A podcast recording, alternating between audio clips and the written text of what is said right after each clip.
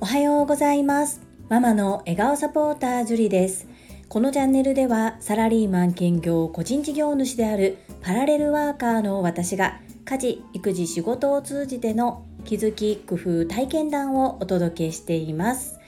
さあ新たな1週間の始まりです。皆様はどんな素敵な1週間にされますでしょうか？本日のテーマは私の一日の流れとスケジュール管理について語らせていただきその後コメント返信を行ってまいります。最後までお付き合いよろしくお願いいたします。本日はともちんさんからいただいたご質問に回答をさせていただきます。ともちんさんからのご質問なんですが、樹里さん突然ですが、樹里さんの時間術を知りたいです。テニスバカさんのお話じゃないですが、樹里さん3人いる説あるくらい光のように物事をこなしていかれますが、朝起きるところからの一日の流れを教えてください。ということでご質問いただきました。ともちんさんありがとうございます。そんな特別なことは何もしてないんですが最初に私の1日平日の1日のスケジュールをお伝えさせていただきその後 Voicy チャンネル「世界はあなたの仕事でできている」の朝倉千恵子先生の10月19日の配信内容と絡めてお話をさせていただきます。はじめに今日初めて私の配信を聞いてくださる方のために私の家族構成とお仕事のスタイルをお伝えさせてください。まず私は4人家族で主人と小学校3年生の次男。中学校1年生の長男と4人で暮らしておりますそして仕事のスタイルは今サラリーマン26年目個人事業主2年目となります。このサラリーマンのお仕事は平日フルタイム勤務です。月曜日から金曜日1日8時間ということでお仕事をさせていただいております。そんな中の今日は月曜日から金曜日の私の行動がどのように動いているのかというところでお話をさせていただきます。まず起床時間は朝5時です。というのは目標で毎日必ず5時には起きれていないのが現状ですそして家を出るのは7時40分から45分の間となります朝起きてまず一番にすること私はお料理です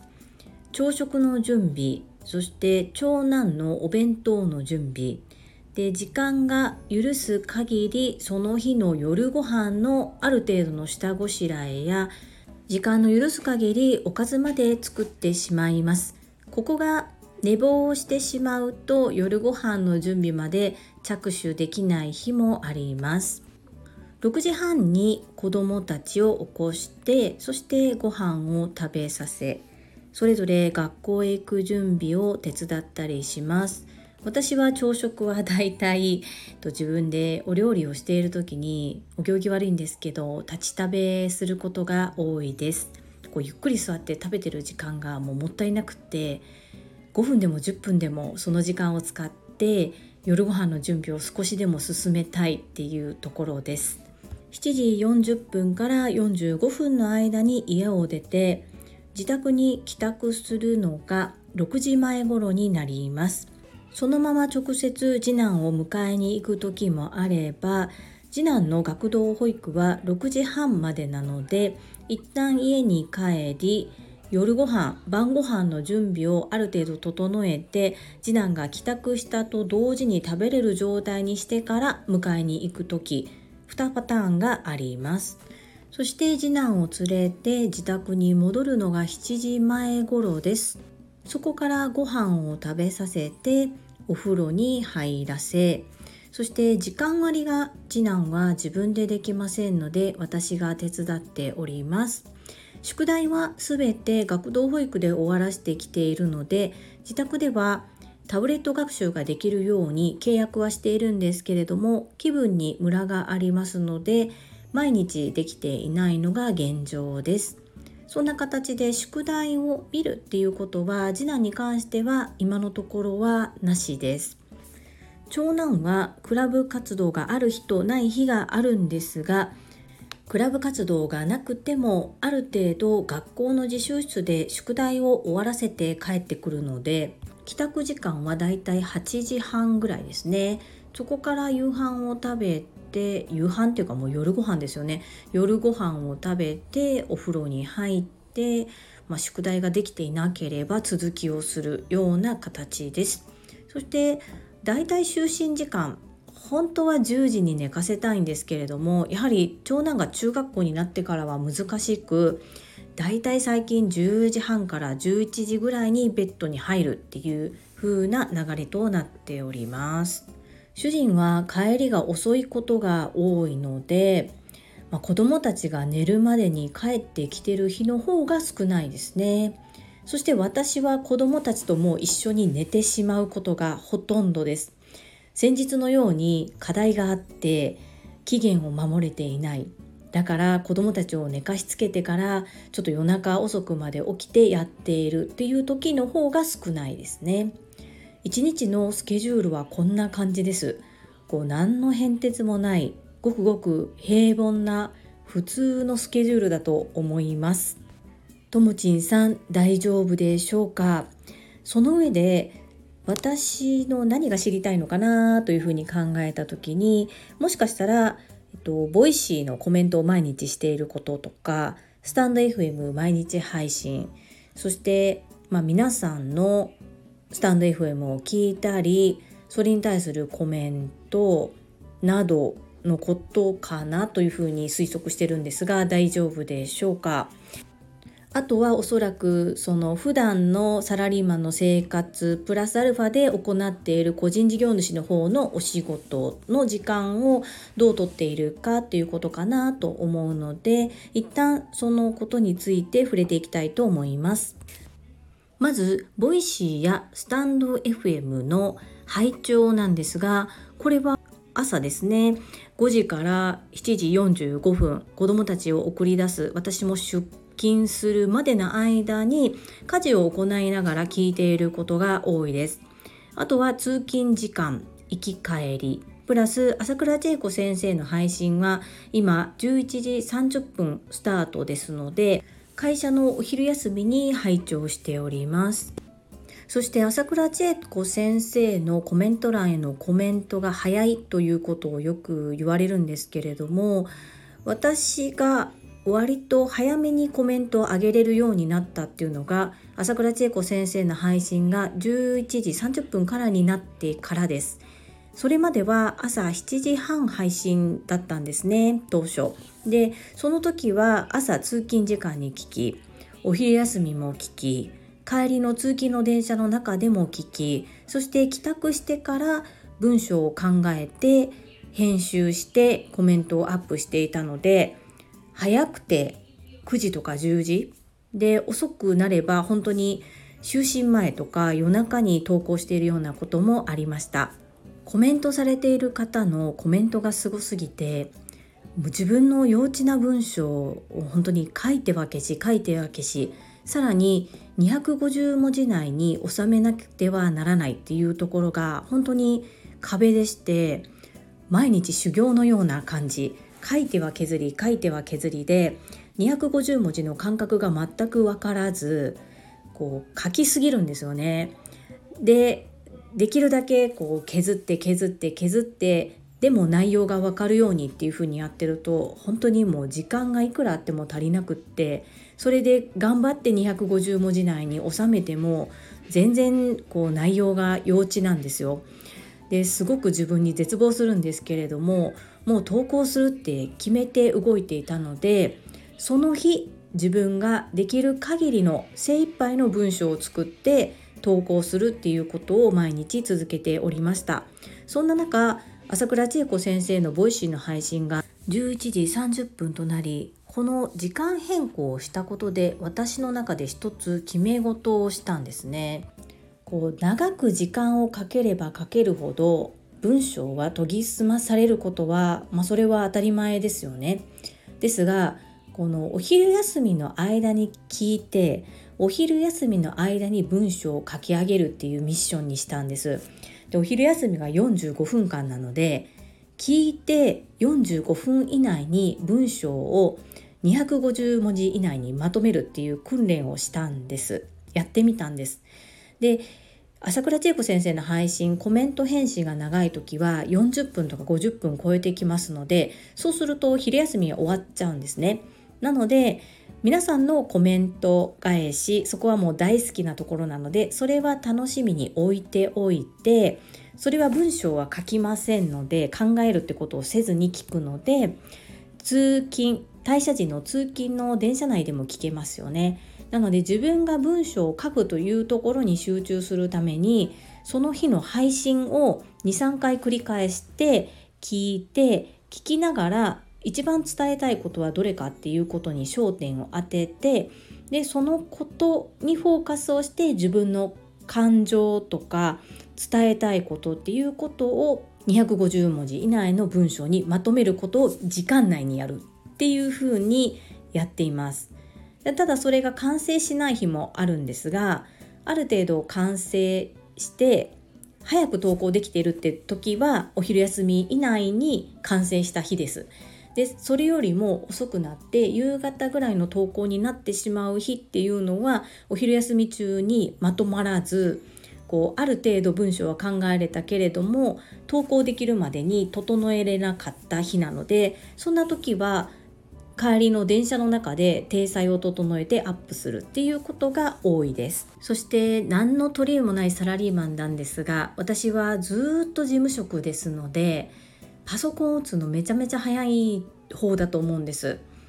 自分でもあんまり早いと思ってなかったんですけど周りからいつもなんでそんな早いんって言われるんで多分早い方なんだと思うんですね。なのでコメントの編集とか返信内容は全てパソコンでやっています。こうスマートフォンで指でこう書くより全然パソコンキーボードでやる方が早いので全部それはパソコンで打っています。でパソコンで打ってある程度形になったものを自分のスマートフォンのメールに送ってでそこで Voicy のコメント返信欄に見合うように編集をしてそしてアップするっていう感じになっています。なのでスタンド FM の皆さんへのコメント返信もある程度内容は耳で聞いてそしてコメントはスマートフォンで打つ時もあるんですけどもパソコンで書くことの方が多いです。ちなみに Voicy さんはパソコンウェブ上でパソコンでコメントを書くことができるんですが私の会社は閲覧制限がかかっていて Voicy さんのチャンネルへパソコンからアクセスができないんですね。なのでパソコンで打つんだけれども自分のスマートフォンにメールで内容を送ってそれで編集するっていう形をとってるんですがスタンド FM さんはそもそもパソコン上でウェブ上でコメントを書くことができないのでなのでスタンド FM のコメント欄へ書く時も Voicy のコメントへ書くように自分のメールに自分で送ってそれを編集して書く。まあ、コピーペースト編集をして皆さんのコメントをさせていただくことが多いです。ボイシーやスタンド FM のコメント返信に関する裏話はこの辺りにさせていただき次は朝倉千恵子先生が10月19日の配信でモニーさんの質問に対してお答えされていた時間管理についてなんですがこの時朝倉千恵子先生はとにかく紙に書き出す見える化するそこで所要時間を書き込む。その後に優先順位をつける。そしてサクサクとこなして終了後にはレ点をつける。繰越しは次の日また同じことを行っていくというやり方でとにかく見える化するということをお話しされておりました。私これ全部やってるんですよ実は。皆さんどうでしょうか？されておられますか？なぜ私がこれをやり始めたのかと言いますと自分でもこうやらなければならないことが頭の中でいっぱいでどうしたらいいかわからないっていう時期がありましてその時仕事のできる社長さんほど紙に書き出しているっていうことを聞いたことがありましてあ社長さんですら紙に書いてるんだったら紙に書くことがめんどくさいとか言ってたらダメだなと思って書き始めたことがきっかけです。で書いてみると書くのがめんどくさいと思っていた自分がバカだったなというふうに思いまして書く時間の方が格段に短くて書くことで頭の中が整理できそして優先順位もつけられるので書かなかった時に比べて断然仕事の効率が上がったんですね。でそれでずっと来てたんですけれども途中で出てくる皆さんがそれはやってなかったとおっしゃっていた所要時間を書き込むなんですけど私の場合はこの所要時間を書き込むっていうこの所要時間を見える化しています。なんで文字で書くのじゃなくって時間を表の形で見える化文字ではなく図形化しているようなイメージです。例えば会議が10時から12時だったとするとその時間の部分を四角で囲んで時間という目に見えないものを形にして見せている状態。こうするためには各仕事の所要時間っていうのを把握しておく必要があります。私が今配属されている職場は結構担当替えがあります。なので新しい業務を引き受ける時は必ず私はその業務に対し自分の今の力量でどれぐらい時間がかかるのかっていうのを測るようにしています。そしてそれが毎月必ず行わなければならない仕事であれば1ヶ月のうちこの期限までにこの処理にはだいたいどれぐらい時間がかかるっていうことが分かっているのでそれを当てはめながらパズルのようにスケジュールを組んでいます。こうすることで隙間時間が見つけやすくなっています手帳についてはこの私のスタンド FM を聞いてくださっている方はおそらく株式会社新規開拓様のルーキー手帳をお使いの方が多いと思うので他社さんの手帳をご紹介するのは心苦しいのですが今日の私の音声だけで皆様の頭の中にイメージが湧く自信が全くありませんので私が使っているバーチカルタイプのアクションプランナーのご紹介が約4分程度でご覧いただける YouTube の動画がありましたのでそれを概要欄にリンクを貼らせていただきます。ちょっとイメージが湧かない方はあこんな感じのを樹里さんは使ってるんだなっていうのを見ていただけると嬉しいです。それと過去に私がリスナーさんからのご質問にお答えする形でスケジュール管理の重要性ということで306回目で配信をしております。そのリンク、さらに朝倉千恵子先生の10月19日の配信のリンク、こちらを概要欄に貼らせていただきますので、合わせて拝聴いただけると分かりやすいかなというふうに思います。ちょっと今日はちゃんと伝わっているのか 全然自信がないんですけれどもまた追加で良ければ配信させていただきたいと思いますので率直なご意見やご感想をいただけると嬉しいです。そしてこれはあくまでも私の時間管理のやり方で世の中にはいろんな手帳があるということは本当に合う合わないっていうのは人それぞれだと思うのであくまで参考にしていただけると嬉しいです。かなり長い配信になってしまったんですけれども最後までお付き合いくださりありがとうございました。それでは本日もいただいたコメントを読ませていただきます。第416回感想コラボライブ配信からの学びコメント返信にお寄せいただいたコメントです。ともちんさんからの今日ご回答させていただいたご質問のコメントに対してゆきーさんからお寄せいただいております。私もすごく興味があるのでぜひよろしくお願いします。他にもスタイフの収録のスタイルが気になってます。例えば原稿があるとか滑舌の練習をしてからやるとか編集の仕方などなど具体的に教えていただけるとありがたいです。よろしくお願いいたします。ゆきさん、コメントありがとうございます。では、こちらについても深掘りをしてまとめた状態で回答させていただきますので、お時間をいただけますでしょうか。今日、ともちんさんのご質問と合わせて回答させていただこうと思ったのですが、これはスタイフ配信者のみ対象なのかなっていうところとどちらもお答えすると時間がかなり長くなってしまうのかなと思いましたのでこれはまた個別に回を設けてお話をさせていただきます。よろしくお願いいたします。続きまして第417回お気に入り夢かなう石鹸のご紹介コメント返信にお寄せいただいたコメントです。たまみさんからです。樹里さん、おはようございます。私も夢かなう石鹸を愛用させていただいております。先生の真似をして、夜から石鹸で洗顔をし、朝から石鹸では時々髪も洗っています。お友達へのプレゼントにもエレナ・フローラさんの石鹸を送らせていただきましたが、どの石鹸をお送りしたらよいか質問してみたところ、とても丁寧にご対応いただき、また急なお願いで日にちもなかったのに間に合うよう対応してくださりました。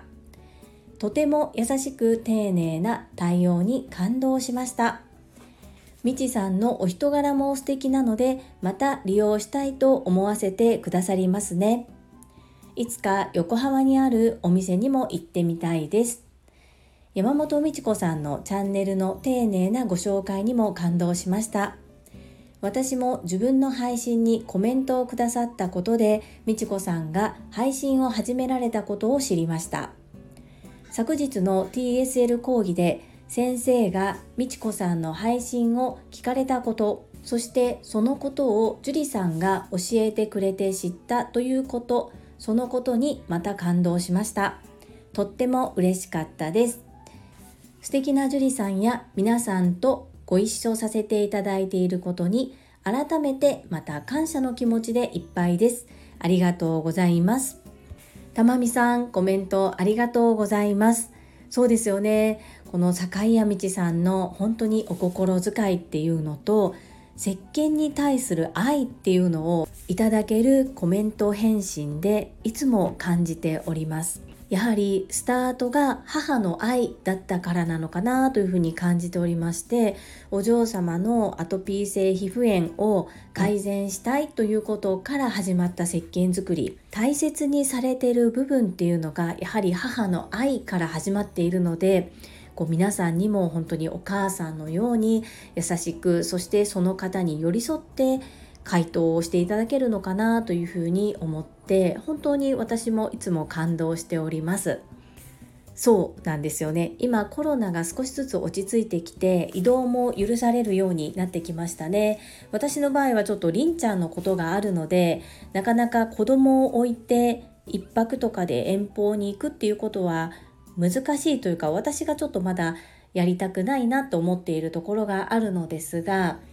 近い将来ですね、まあ、この今度とお化けは出ないというところでどう自分のマインドを持っていくかなんですけれども実店舗に伺ってそして直接お会いしたいなっていう方のお一人でもあります。山本美智子さんのチャンネル紹介を TSL の塾生の方全員の前で朝倉先生がされるなんて本当に私夢にも思っていなくてびっくりしたんですけれどもここからは私の勝手なる推測ですがおそらくリアルで山本美智子さんが参加されていた場合最初にもう当てるっていうことを決めていたんじゃないかなって私は思っています。そして塾生の中で新たな一歩を踏み出した方っていうのを皆さんに紹介することで他の方にも良い刺激となるというふうに思われたのではないかなというふうに勝手に思っています。私は今でこそ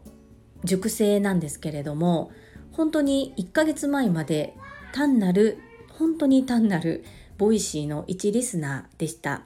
だからこそとてもよくわかるんですが朝倉千恵子先生が一番嬉しいことっていうのは塾生の活躍なんですよね。やはり塾生が組織を変え社会を変えやがて日本をアジアを世界を変えていくっていうことを本気で思われているのでその塾生が学んだことをアウトプットするっていうのがそのみんなで変えていくっていうことのまず第一歩だと思うんです。これは私の勝手な考えなんですけれどもでやはり私たちもそうなんですがただ学ぶだけのインプットだけよりアウトプットしようとするから整理もするし言い方を工夫しますしまだまだこう上手に言えないとしてもそこをこう一生懸命伝えようと努力しますよね。でそこのところが多分相手に何かを伝えるっていうところで大切な部分になってくると思うんです。そういった面で私も偉そうなこと言えないんですがこのスタンド FM っていうのはただ自分で収録したものを自分で聞くのではなくって相手がいて相手の方が聞き取りやすいようにそしてためになることを発信しようと努力みんなすると思うんですよね。なので学び始めて学び終わってからでも遅くないんですけれども学びの最中にそれを開始されてインプットを行いながらアウトプットをしようという姿勢に対してきっと皆様こういうやり方がありますよこんな風にこう頑張ってる方がいますよってことをご紹介されたかったのではないかなというふうに思っています。だからこそなんですが私は朝倉先生がめちゃくちゃお忙しい方っていうことも分かっていて正直私みたいな本当に何者でもない人が一企業の社長さんに直接連絡をするっていうのは、まあ、ありえないことだと思うんですがお返事を期待しているのではなく朝倉千恵子先生が大切に大切にされている塾生がこんなことを始められましたよっていうことを知ったからにはお伝えしたいって思ってしまうんです。ここが多分おせっかいなとこだと思うんですけれどもでも朝倉千恵子先生はそこを受け止めてくださってそして正直フォロワー数が全然少ない私が拡散したところで全然影響力がないんですけれども朝倉千恵子先生が発言されるとやっぱり拡散力も全然何十倍も違うので拡散をしていただけることで発信者も聞いている方がいらっしゃると思うとやっぱりやりがいもこう心の持ち方も違うと思うんですよ。朝倉先生が一番嬉しいことをお伝えすることでさらにその方の知名度が広がりそして知名度が広がることで塾生のモチベーションも上がってさらにこう塾生が世の中に出ていく間口が広がるのではないかなと私は勝手に思っております。なので宇波育代さんの人生の転機はチャンスで TSL の塾生がインタビューをされても私はすぐに朝倉千恵子先生に伝えます。塾生が活躍されているっていうことが朝倉千恵子先生にとっては一番嬉しいことだからですね。これは私は今自分が塾生だからじゃなくって Voicy単なる Voicyの一リスナーだった時からずっとやってしまっていることなんです。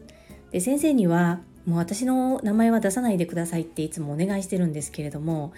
朝倉千恵子先生は出どころをちゃんと伝えたい方だからそこはちょっと無視されちゃって 言われちゃうんですけどもまあ、引っ込み思案の私としてはそこは恥ずかしいところなんですがそこはもう家で冷や汗かきながら赤面していたとしてもその恥ずかしさよりも伝えたい気持ちが強いんです。ここが私が自分自身で根っからのおせっかい焼きだなというふうに自覚している部分であります。続きまして第418回学び。早書き特訓コメント返信にお寄せいただいたコメントです。福田秀夫さんからです。会員番号17福田秀夫です。やったー。指名されてよかったですね。たかが号令がけ。されど号令がけ。手を挙げるという小さな勇気が大きな成長につながること間違いない。サムネの写真にある欧州和法。これは営業力強化セミナーでも毎回行います。そして切り返しチャンピオンを決めるのですが私6回参加して1回だけチャンピオンになったことがあるんです。すごいです。さすがです。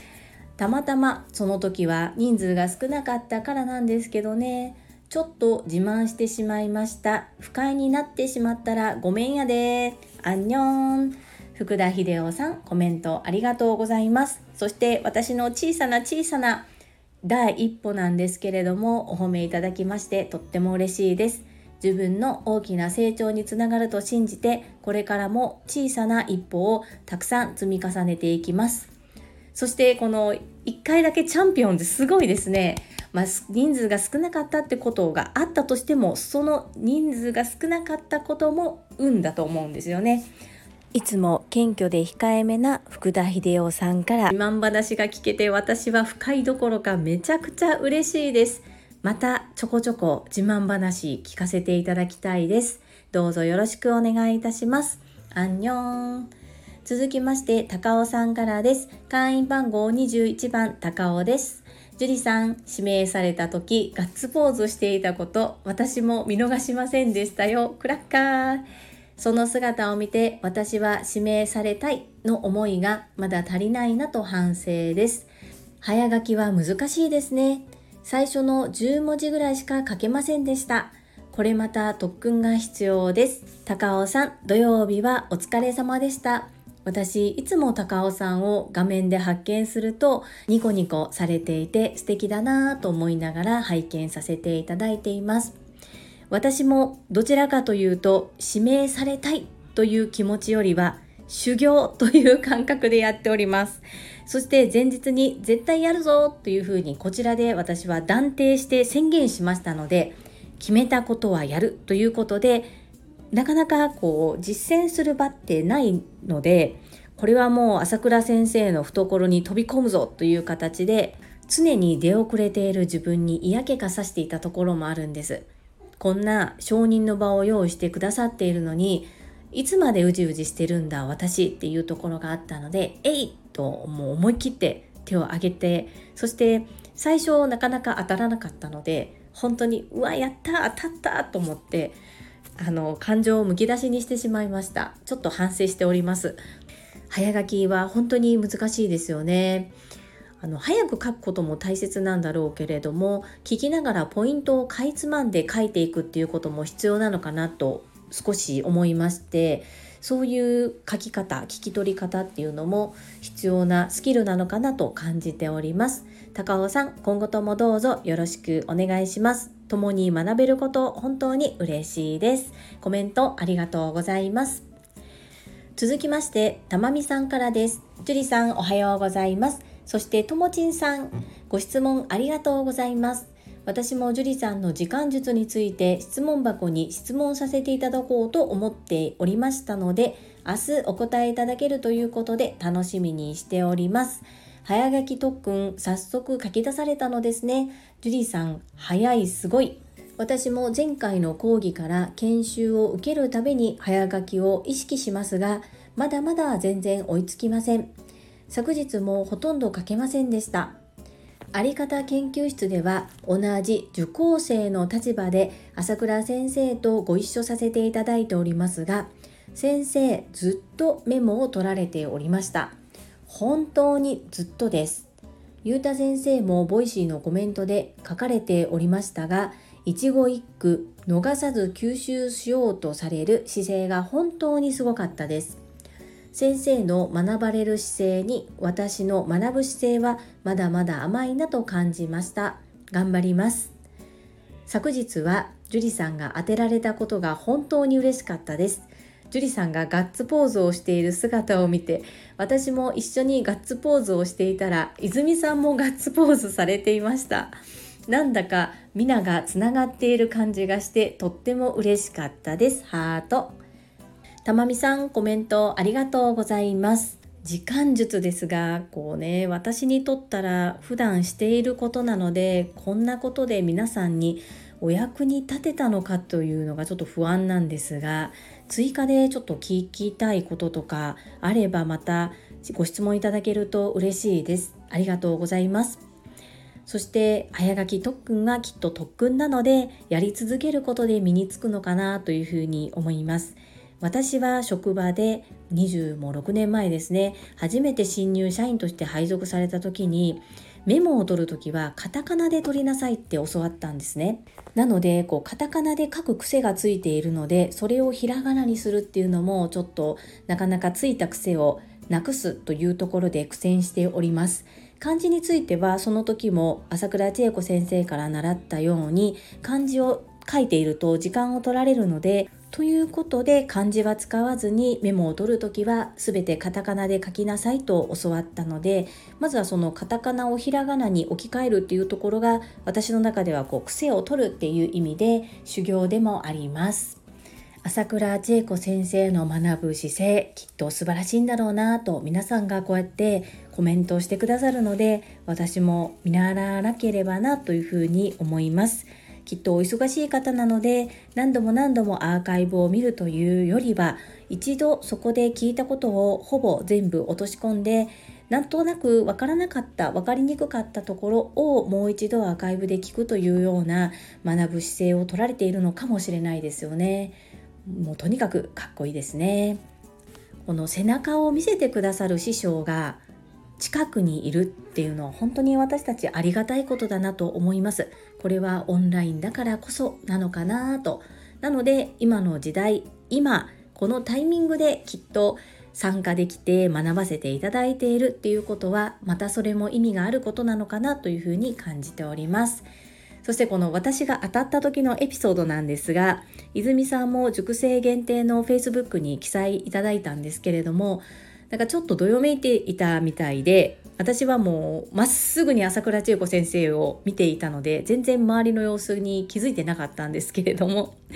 なんかこうスタイフメンバーは私が本当にこう引っ込み思案なところもご存知なのでそんな私がま勇気を持って手を挙げたっていうところに感動してこう拍手を送ってくださっていたりとか一緒にガッツポーズをしていてくださったみたいでそのスクショが欲しいです。もう私お守りにしたいです。本当に皆さん。とっても嬉しかったです。私もスタイフ発信メンバーがほぼ当たったので当たるたびによしって思ってました。きっとそんな風に私が当たった時も思っていただけていたのかなと思うととっても嬉しいです。たまみさんコメントありがとうございます。続きましてマインド TU さんからです。樹里さんこんにちは。会員ナンバー13絶好調を継続中のマインド TU です。号令係おめでとうございます。祝シャンパンシャンパンシャンパンやりましたね。早書き特訓なかなか難しそうですね。そう考えるとベックさんの文字起こしはすごい努力の賜物なんですね。ベックさんへの感謝心が高まりました。常に向上を続ける樹里さん素晴らしいです。共に精進していきましょう。絶好調のマインド TU さんコメントありがとうございます。早書き特訓難しいですよ。そしてベックさんはやっぱりすごい方です。本当に尊敬します。マインド TU さんのアウトプットもとってもためになってそして楽しくいつも拝聴させていただいております。はい共に精進していきましょう。よろしくお願いいたします。続きまして石垣島のまみさんからです。おはようございます。石垣島のまみです。昨日は TSL4 回目講座お疲れ様でした。そして勇気を出して手を挙げ、念願の念願のご指名、当てられた時の樹里さんは本当に嬉しそうでしたね。何より周りのみんなが樹里さんのスタイフを通じて手を挙げることがどれだけ緊張するのかを知っていたので私も含め皆さん喜んでいましたね。石垣島のまみさんコメントありがとうございます。そして喜んでくださりありがとうございます。この皆さんの喜んでくださっていた姿っていうのを私見逃してるんですよね。ちょっとね、ここもうスクショ欲しいです。わー、皆さん本当にあったかい気持ちで見守ってくださり本当に嬉しいです。これからも挑んでいきますので、その時は私はスピーカービューじゃなくて